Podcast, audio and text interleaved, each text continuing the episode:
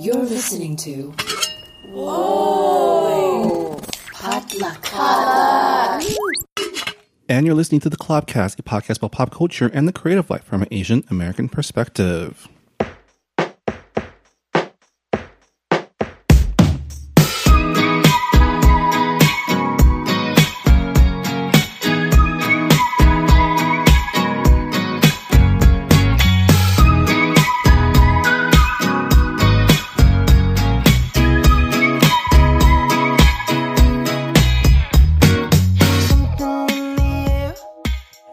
Welcome to episode 136 of the Collabcast. It is Monday, September. It's September now, September the 4th, 2017.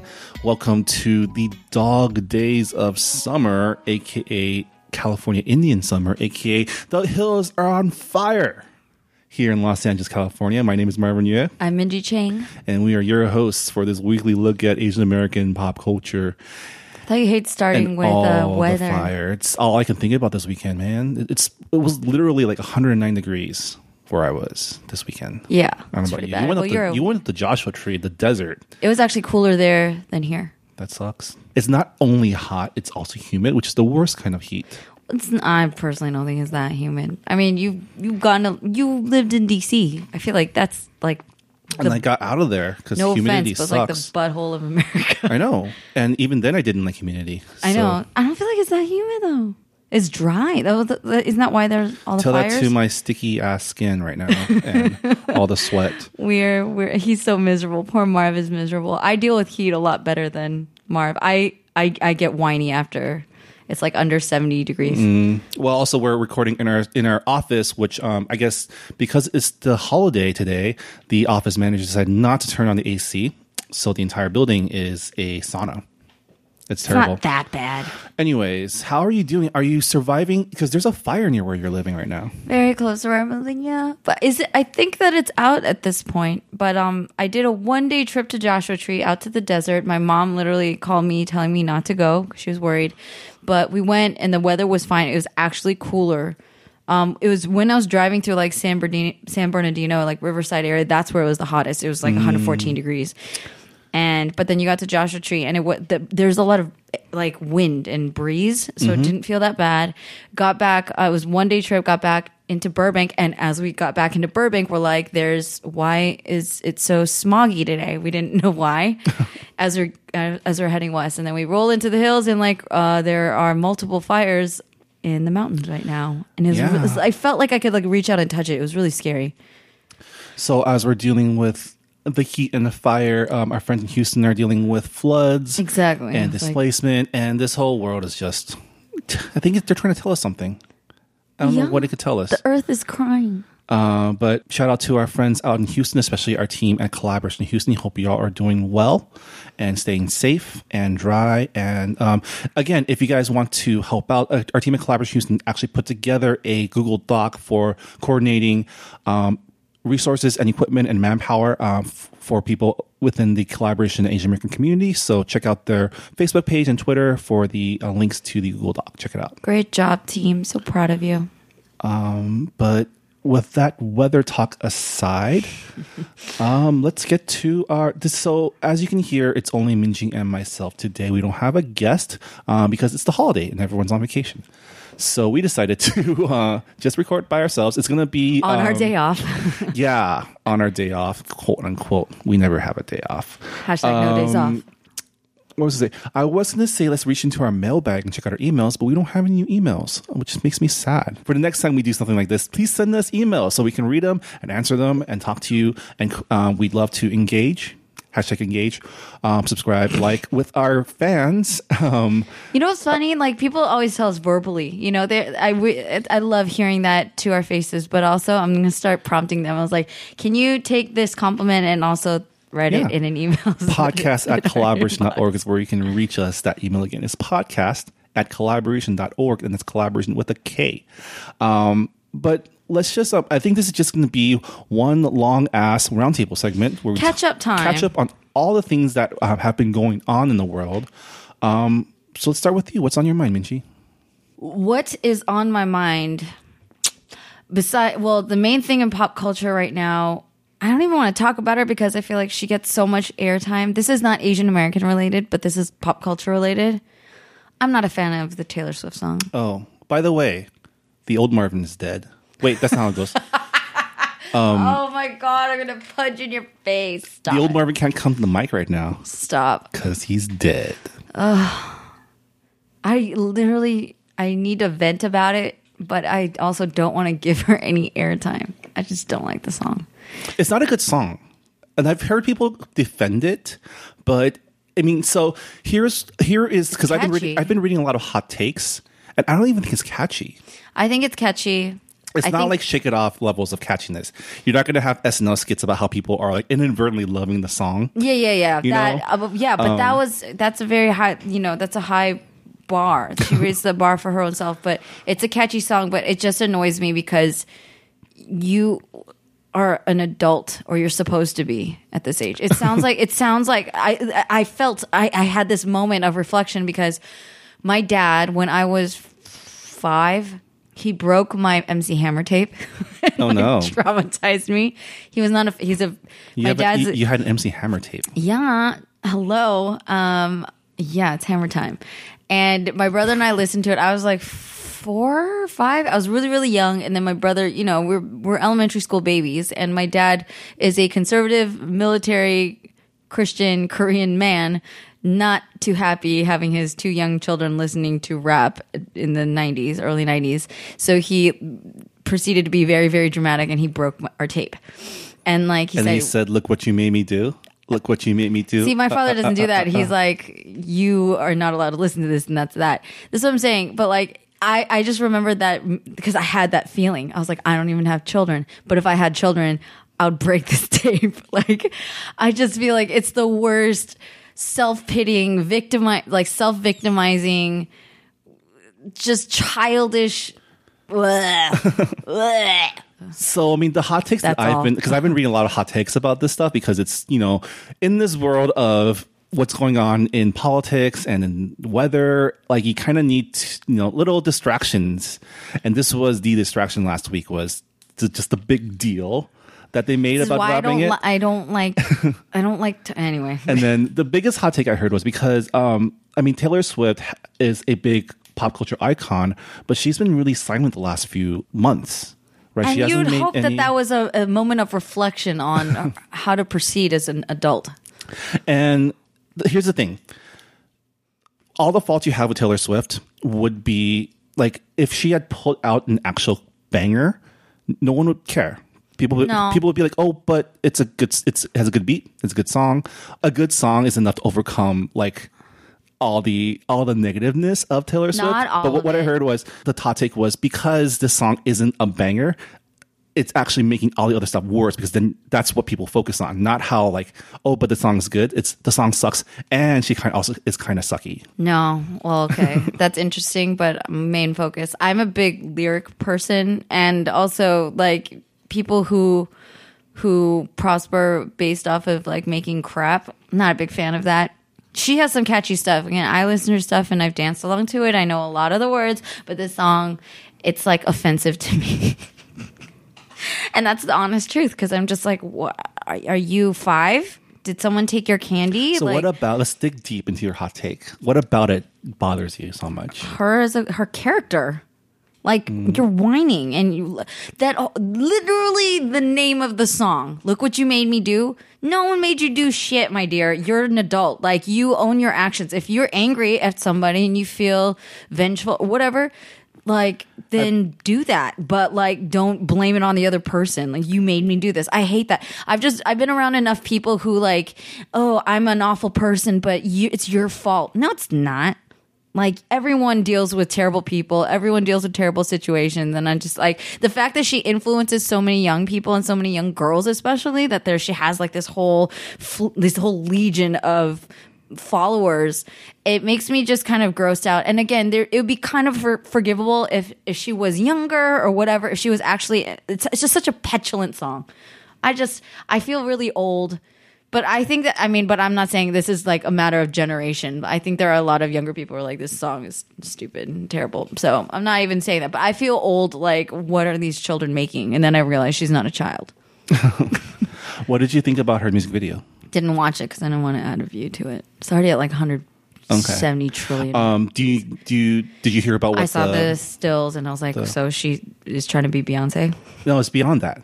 I didn't even see it. Is that... Did you? So the point of the music video was a lot of scenes where she's kind of like, oh, this is what you portray me as. Mm-hmm. Like I'm this problematic person, and like kind of throwing it back at your face. Like in essence, I think she's trying to embrace the negative press that she's been getting. But like there's a lot of different scenes, not just the Beyonce scene, but a lot of different scenes where she's kind of taking she's trying to show that she's self-aware of all the negative stuff.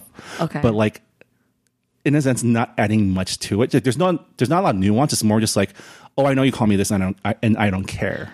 It's kind of what she's... Okay, So I'm taking it for what it is. When I heard it, and I was like, this is very petulant. It's very whiny. It doesn't... if there was something clever in there that she was trying to say, I didn't hear it. Mm. So that's just my take.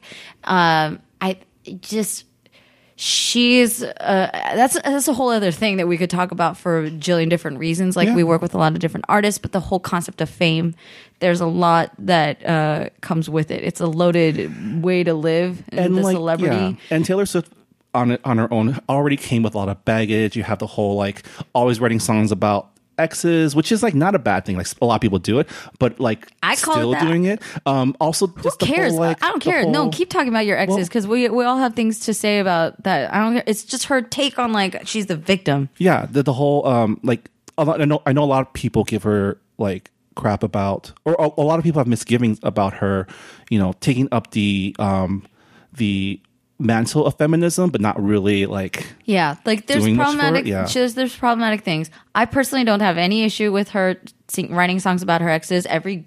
Every artist under the sun has written about their exes. Maybe it's just not as obvious because they didn't live in the age of celebrity where we are stalking people constantly via Twitter and Instagram.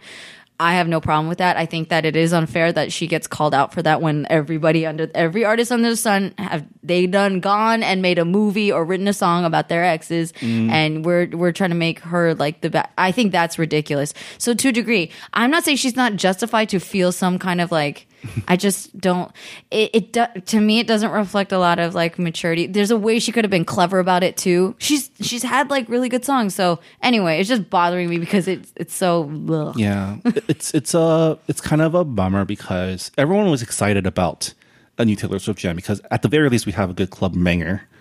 The club, but then you play Taylor Swift at the club. I don't want to go to that club. But they play it at Booty LA, so. And then I guess some people were also hoping that we get a sense of where she stands on politics. Well, there's a threshold. That's what I'm saying. It's like it's a double-edged sword of like being somebody so iconic and so like everybody's eyes are watching you. You kind of implicitly take on this mantle of like, well, what do you think about XYZ? Mm-hmm. And she doesn't have to come. I don't know. Like I get.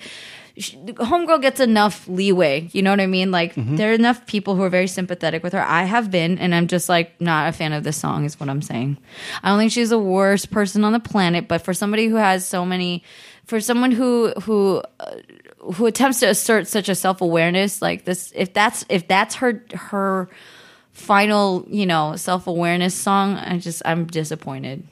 And yeah, if I was a mom, I'd be like, don't listen to this garbage. That's how I would feel. Yeah.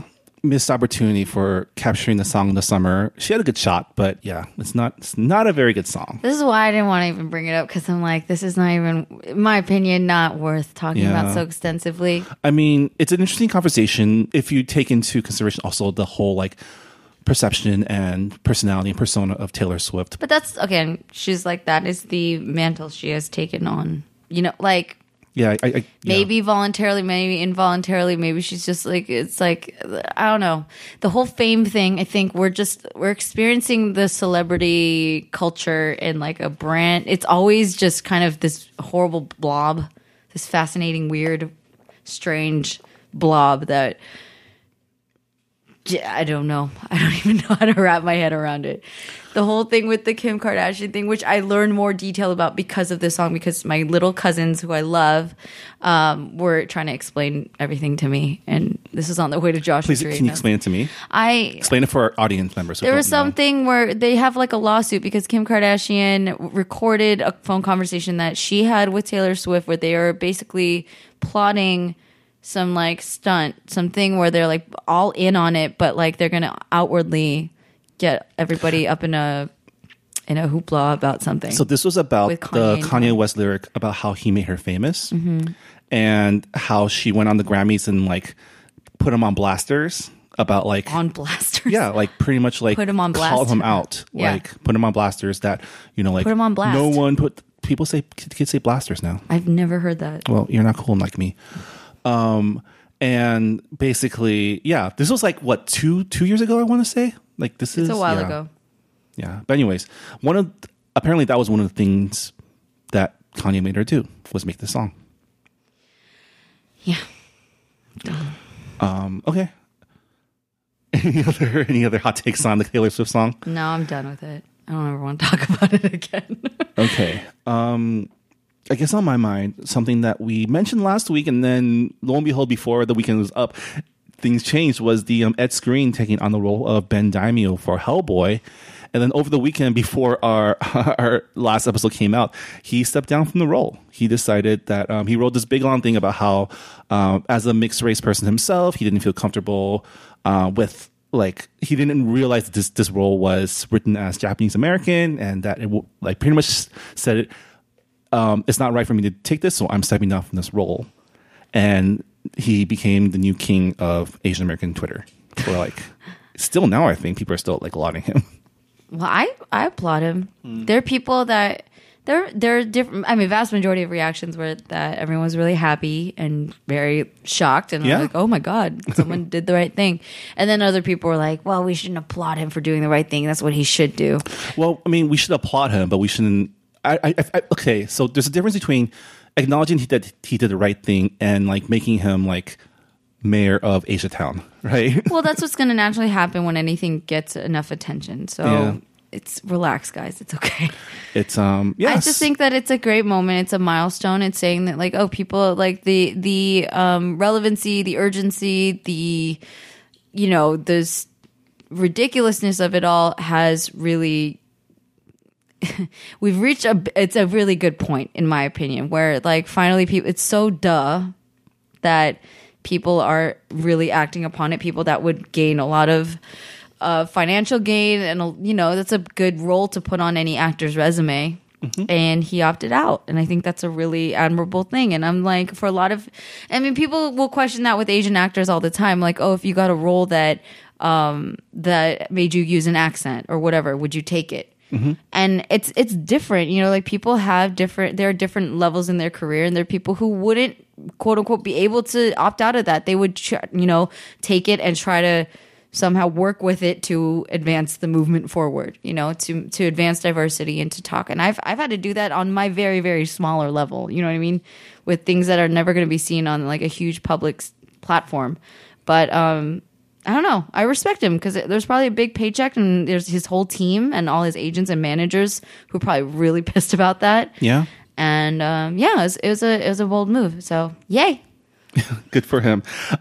There was also a smaller hubbub, not a huge hubbub, but IndieWire published an article, and I don't know if you saw this, listing the actors who could play Ben Daimio now that Ed Skrein had stepped down, mm-hmm. and they were all Japanese actors. And Yami MF posted a Twitter tweet saying that apparently IndieWire doesn't know the difference between Japanese American and Japanese actors. Baby steps. Yeah. No, I mean, just eye roll. And then because the internet is a weird and awful and wonderful place, there was a backlash to that backlash. Like certain people, never read the comments, but I couldn't resist. How'd that go? We're putting Yami MF on blast. That can't you just take a win? And it doesn't matter. Like as an Asian American, like as long as it's Asian, I don't care. And I mean, there's one thing to say that like take the wins where you can, but another thing is like, to me, if we're gonna go down this route of authenticity in casting, why not try going on the way? You know, why not try keeping it as... Is the character Japanese American? Yeah. Yeah. Japanese American in the U.S. Marines. Oh, God, I mean... Okay, if the character is Japanese American... Who knew there might be, who knows, there might be a Japanese American actor that we know, like, yeah, 30 of them. Yeah, but business and global audience. I feel like I'm so tired right now. I just feel like worn out right now. I think at the end of the day, it's a win, and it's an ongoing conversation. So I honestly get why people are responding that way. I get why people are going to be like, you guys, this was like a win, just leave it alone. But at the same time, for people who, there has to be somebody who is, you know, it's sometimes it sucks to be the person to like, yeah, this is a win, but because it can be a complete, like, it can be a bigger win, or it can be like, so. Well, I'm saying that because at the end of the day, I do want a Japanese American actor to play a Japanese American character. Mm-hmm. That's just like, why not? Like, let's maybe in the next remix version that they're going to do, because every superhero movie we know has to have like 30 versions of it. Maybe you can play with it there, but like, why don't we just try to stay true to the story for the first round? I don't know. It's a bold new world you dream of, Minji. I know. I'm very, very. I dream big, guys. And on that note, let's take a quick break, and then we'll come back and talk about more roundtable stuff.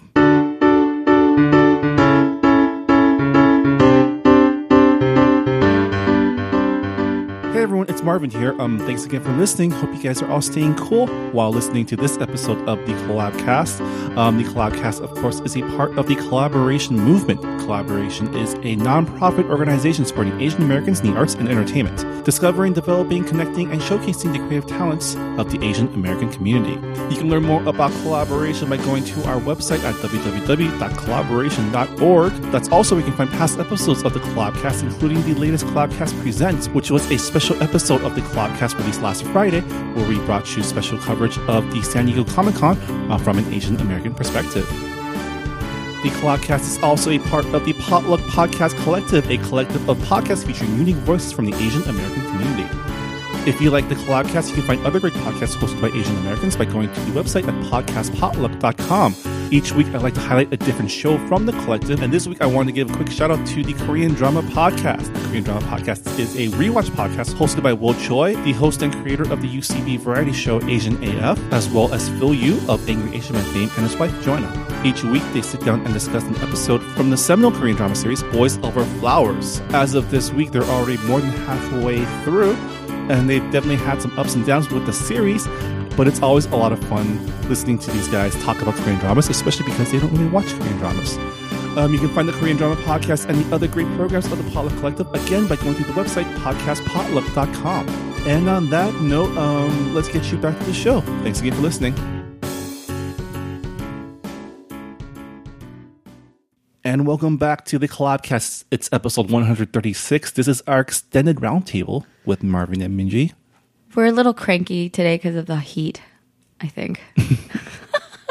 What else is on your mind, Minji? One thing that's on my mind is I was really, really happy last week that my mom's... I have a separate podcast, as Marvin has shared before and is helping me produce, but...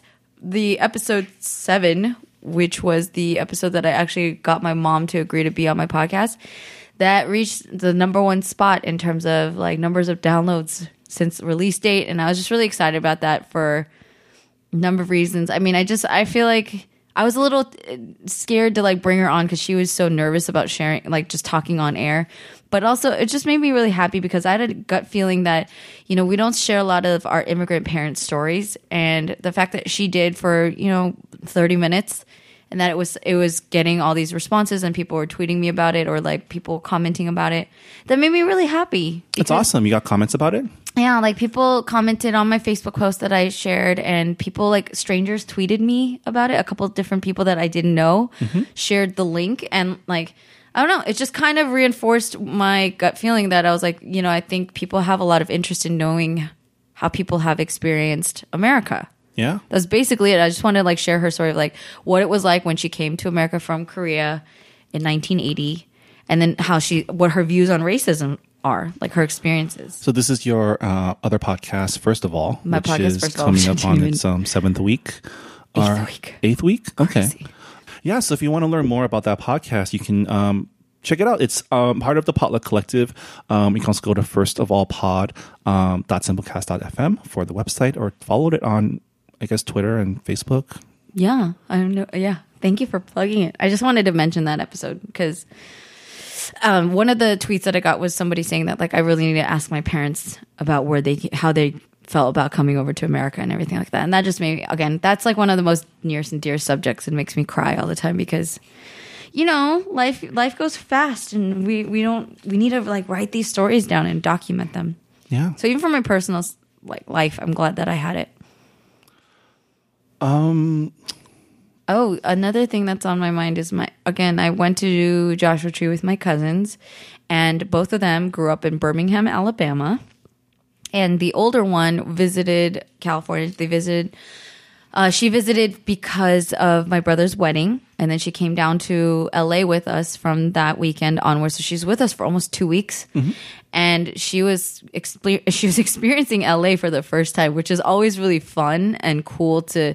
That's the best part of having so many visitors. You get to kind of experience LA through their eyes because they're so curious about all the novelty and like all the unique things that make us LA. And it kind of makes you reappreciate it. But yeah, she was just kind of recounting her experience about growing up in the South. And now she just passed the bar exam. So congratulations to my baby cousin. She's now a lawyer, and she's going to be working in Charlotte, North Carolina. So she was just marveling the whole trip about like all the good Asian food. I took her to dim sum, like her first legit dim sum place. Took her to Thai food, we went to Korean barbecue, all that stuff. And she was just so happy and feeling so spoiled, but also just marveling at the fact that there's so many Asian people walking around in LA. Yeah. Did she talk about growing up in the South? Yeah, she was just mentioning, like, you know, everywhere they went, they were the only Asian family. They did go to a church that was their one, like, community where there were other Korean Americans. But besides that, you know, in school and just growing up her whole life, she was always used to being... the singular, like, very, very small population of Asian Americans in Alabama or in Birmingham. And she went to school in Tuscaloosa. So I'm just learning a lot about the South.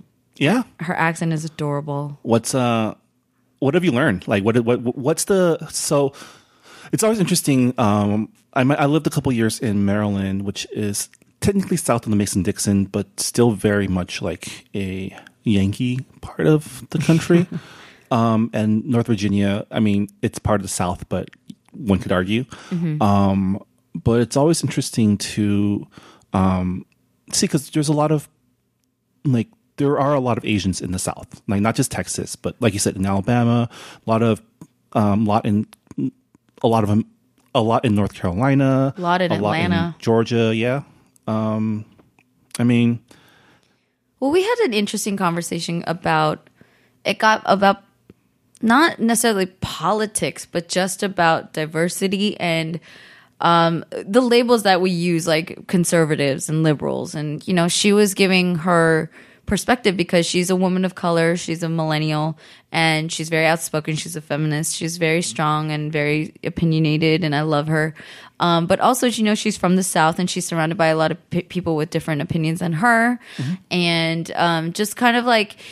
I can't imagine like what it's like to be of that mindset, which I wish she was here to speak for herself. I don't really want to like put words in her mouth, but we had a really interesting conversation about how liberals can appear to conservative people. And then we were having a dialogue because I was saying the misfirings or the miscommunications or the misinterpretations on both sides. Right. Because... I mean, I grew up with really conservative Asian parents, and my dad, he voted for George Bush back in the day, and mm-hmm. later told me that he regretted it. But like, you know, I don't know.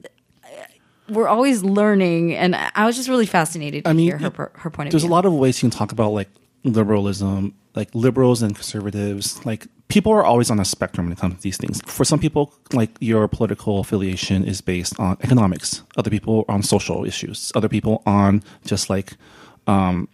traditions and things like that, right? Like in the general scheme of things, what one person considers conservative may be liberal to another person. Right. Maybe, exactly. Like, that's what she was saying. Like, well, you know, if there was actual conversation between people who are really starkly different or think that they are, they might find places that they really overlap, because if you put those labels on that, it's automatically putting you into two separate buckets where you have nothing in common. Right. And, you know, that's what she's saying, like, there are people who are certainly racist and have prejudices and all these things, but there's also a lot of people who just have never met somebody different than themselves. You know what I mean? Mm-hmm. And so that's a problem that we continue. She was just saying it's frustrating because you know that there are good people on both sides, and that people on both sides are never going to see that or experience, as long as we're like being really stubborn or like exclusive in a way. And so it was really challenging for me because, you know, growing up in California, I've grown up with a certain mindset,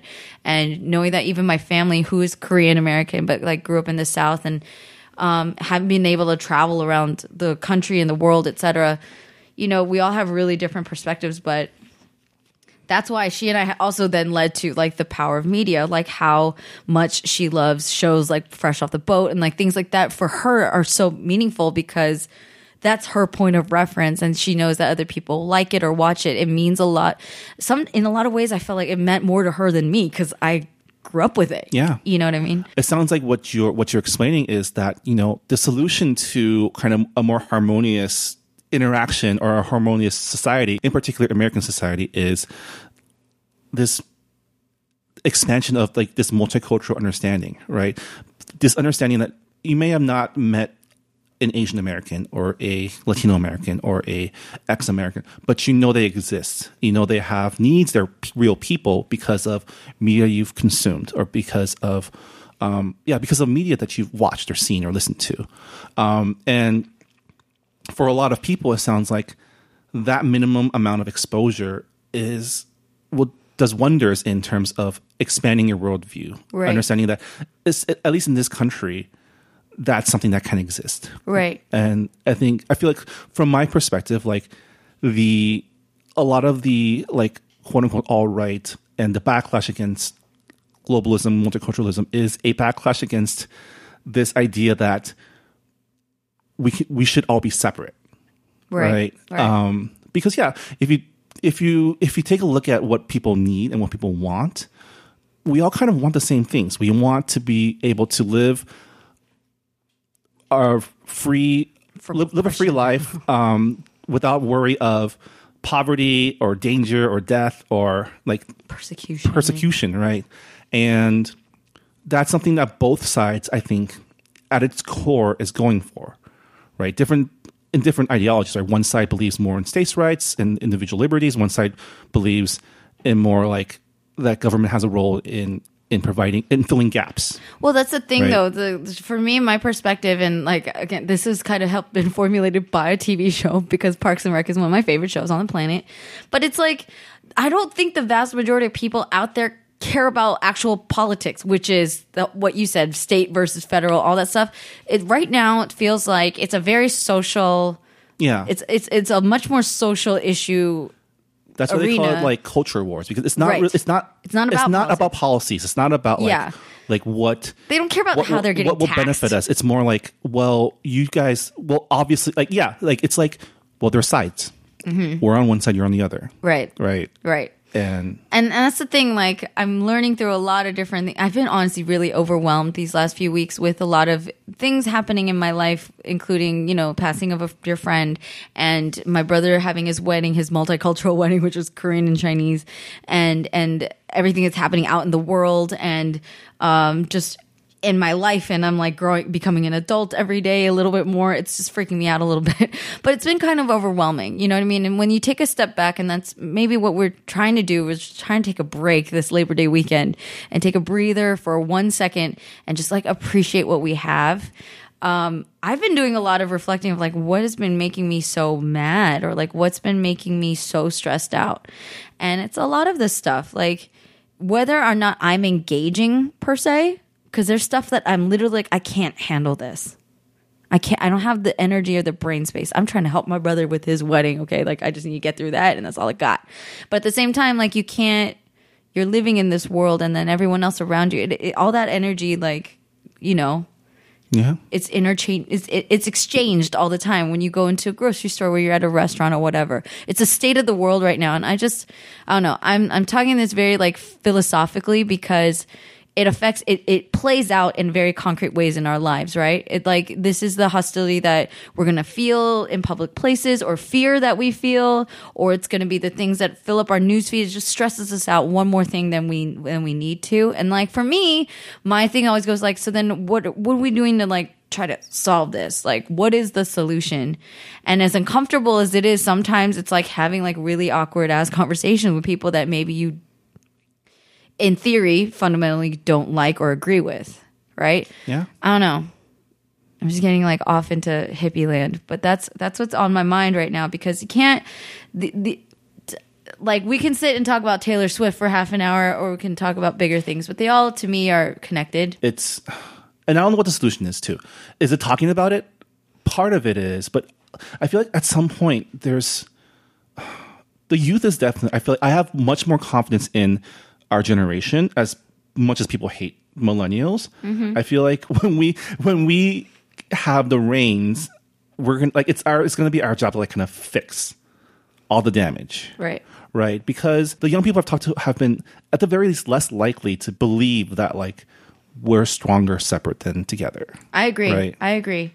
So that's what I'm saying. I've been always, you know, ultimately more defensive of millennials, as much as like I acknowledge faults or flaws, because there is a vein of entitlement and whatnot, but there's also a vein of idealism that I think is really people will label things differently according to what their current stance is. And like I agree with you. And it's not even just like I put my faith and my hope in our generation and younger. I think honestly, Gen Z, like they've been applauded maybe prematurely, but like early on, they're being kind of lauded as the future, right? Like they don't have the same issues that we do, whatever. But in any case, I think, you know, it's time to like take responsibility. That's like, this is my issue circling back to the Taylor Swift thing. Take responsibility for what you do or what you don't do, and leave it at that. You know what I mean? I don't know. Like I cannot control what politicians are doing or whatever. I can control what I do though. Like, and I'm not saying everything I do is right, but I want to at least try. Yeah. And I admire other people. Like I really, really look up to people, for better or worse, whether they like win or they fail. If they're out there trying to make things happen for ideally the betterment of humanity, I applaud that. Yeah. I mean, I wouldn't go far as say you can't control what the politicians do, because you can. Yeah. You know, by you doing something. You doing something by write you your name letter or call them. Making your voice heard. Voting, getting people to vote, which is a huge thing, especially within the millennial generation. Like we're, you know, especially when the Asian American millennial generation, I'm just still so disappointed. I get it, I really get it. I get like how purposeless it feels, or like what's the point even, etc. But come on, man! Like if a fraction of the people who didn't vote had voted, I mean, part of it is just like it's not a virtue, if I'm using the right word, that's been instilled in us since birth, right? Like, say we had parents who are like gung-ho voters, and like voting is a very important thing. We grew up thinking, oh, voting is really important. But our parents, like, I don't know, my parents didn't really think voting was that important. I don't know about your parents. I think they did, but they never told us. Again, they voted. They voted every election, but I didn't know. They never, it was not a point of conversation. Yeah. So I'm saying we have all of our different challenges of like why there's apathy or like less education. Like I really think that that's a big deal. So I'm not like necessarily saying like, oh, all of us Asian American millennials suck. I'm just saying like the numbers, the data shows that there is a significant difference in our in engagement. And I see, honestly, I'm just gonna call it out. I see it at our, even like at shows, and like, this is our stereotype. These stereotypes exist for a reason, y'all. And that's what just drives me nuts, because we're out here in an uproar saying that like, you're wrong. And I was like, are they? Because I see, like, the people that we know that are loud, they're hella loud, and I love them. But on the grand scheme, do we see a lot of Asian Americans that are, like, outspoken about XYZ? And again, valid reasons why. It's not that I'm one myself, and I've always been scared to speak out on certain things because I don't feel like I have the place or that I'm not educated enough on something. I don't want to deal with backlash, etc. There are valid reasons why, but the fact of the matter is that it's still an issue, right? Well, in my opinion. Yeah. What are your thoughts? Well, how do you think that stereotype holds up? I mean, about being quiet and wallflowery. I feel like there comes a point where you break out of it. A lot of us, that comes in like our late 20s and 30s. Some of us come earlier. I know a lot of really, really loud people back in the day. But a lot of it comes from the confidence you have within your identity. The confidence you have that you have something to say, or you have something to accomplish. And I feel like we're getting there. I mean, yes, look at the performance of Gook over the second weekend when it went national. It got extended. It was only supposed to play for one weekend. Now it's like two more weekends because theaters have decided, well, we can make money off of these Asian Americans. Right? People be showing up. That makes me happy. That's something that gives me a lot of hope. And like, and yeah, that's a combination. That's a combination of two things. One is people showing up and giving that initial boost to like to perk up ears. Perk ears? I don't know what the term is, but like to have people take notes. Oh, people are like, we're selling out these theaters. And then two is it's a well-reviewed film. So like, A, show up, B, make good shit. And that is maybe they go hand in hand. And with those two things, then like we're much more likely to see bigger success, right? Because of these two things, Justin Chang now has something he can take to theaters, to movie companies, to say, I now have a track record, right? And that's how Justin Lin did it. That's how. I mean, we'll see how Jon Chu does with Crazy Rich Asians, but you know, track record these days are huge because it's harder and harder to make money from movies. Where you at, my women? I'm just saying. Yeah. Well, and that's the thing. And so, what you're saying in terms of movie performance and engagement and ticket sales and whatnot, it's synonymous to leveraging your voice, right? Whether it's through your ticket purchase or and showing up and shouting it out on social media. There's like such a buffet. I'm getting hungry. There's like a buffet of options of the way that you want to engage and speak out. I personally get really happy when I see Asian Americans be literally actually loud, because we do live shows, you know, and I've gone to a lot of different artist shows, not just collaboration events, but, you know, I support our friends who are artists. I go to their concerts. I go to the open mic nights, and there is a significant volume deficiency.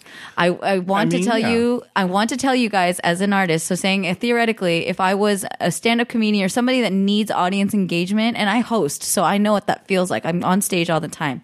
There is a difference in energy when your crowd is hype, when they're loud, when they shout for you, when they laugh with you, when they react, versus when it's dead silent. This is not like some like crazy science. It's just that's what it is. The energy begets energy, right? So that's why I'm just putting that out there, because I see that it's changing, and that makes me so, so, so happy. And generationally, the younger generation, they be coming out in numbers and with loudness that I just did not witness in generations above mine, and even in mine growing up. So that makes me really happy. I guess one last thing on my mind was the resurgence of the Chloe Bennett story. Have you been seeing these posts come up and down? Yeah. Which I'm just to say, like, you know, it's part of that, like, you got to do what you got to do. But she's never, like, Chloe Bennett shows up for the community. I love her. So I think she's awesome. Yeah. That's what I'm talking about. She doesn't shy away. She's just like, that's, I think, why people gravitate towards her. They love her because she's just like, ah, and I don't care, bye. Yeah. I mean, for those of you who haven't been, you know, keeping up, this is a story that initially came out a couple years ago when Chloe Bennett first hit the stage as a star of Agents of S.H.I.E.L.D., but it's the story of how she was born Chloe Wang. Her father is Chinese, and she had to change her name in order to get cast because, surprise, Hollywood is maybe a little racist. Well, she wasn't getting that many opportunities to So audition. I guess what happened was she got called out, as people do on internet, like, well, why did you change your name? Are you ashamed of being Chinese? And then she went off like a clapback saying, you know... She's so good at those. Like, I lived in China. I can speak Mandarin. Like, there's nothing wrong. I see nothing wrong with me being Chinese. I changed my name because Hollywood is racist. Like, straight up just said, I changed my job. I changed my name because that's how I can get work. And now that I have work. And she said, she's like, I'm using my platform, I'm using everything I can to help make sure that nobody has to do that ever again. Yeah. And there has been change because she'll be so audacious to speak her mind so freely and everything like that. That's what I was thinking, honestly, when I thought of Ki Hong, when I thought of Ki Hong Lee, I was like, that's the most Asian name you can have. And he's doing perfectly fine, you know? Yeah. And it's thanks to that movement, to her dealing with that and to not just silently sit by and be like, oh, yeah. And I mean, changing your name, clap back. Changing your name to like get cast isn't a new thing, and it isn't restricted to just Asian Americans. I mean, it's everybody. Charlie Sheen is Carlos Estevan. Is he? Yeah. Like, Emilio Estevez is his brother. Yeah, Emilio Estevez. Their family name is Estevan. Estevan? Estevez. Yeah. What else? Well, how come he didn't change his name? Jon Stewart's original name is John Leibowitz. Oh, yeah. He got a lot of grief for that. Woody Allen changed his name. And I wonder, okay, for me, like, I would, because thinking of your stage name, sometimes it would just be a privacy thing. Like, I don't need you to know my real name. That's an option, but we know, okay, it's just, there's a lot of real issues out there that it does, your name suddenly alters your opportunity. And we're not ignorant to that. But well done, Chloe. Speaking of names, congratulations to Young-ho Koo for making onto the 53-man roster at the Los Angeles Chargers as his new That's my kicker. Dad's name! His name's Young-ho? Yeah. Oh my God! I'm going to Google him right now. I think he's the fourth player who was born in Korea to play for the NFL. Aw, he's adorable. Aw, he's a little baby. Go LA Chargers. I'll root for that.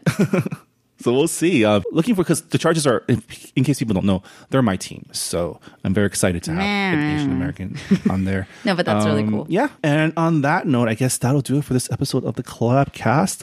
Thanks sweating. For hanging out with me in this really, really hot room. Now I'm like, I get it. I've been like ranting and going off today. It's the heat.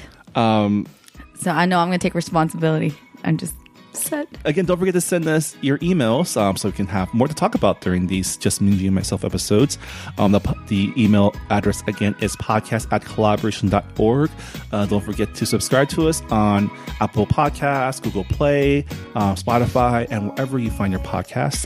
And if you listen to us on Apple, please leave us a review. It really helps us out, and we love to hear what you think about our podcast. Special thanks to Tim Atlas for use of his song for our intro and outro for this month. And yeah, that'll do it. Thanks for listening to the Collabcast. We will see y'all next week.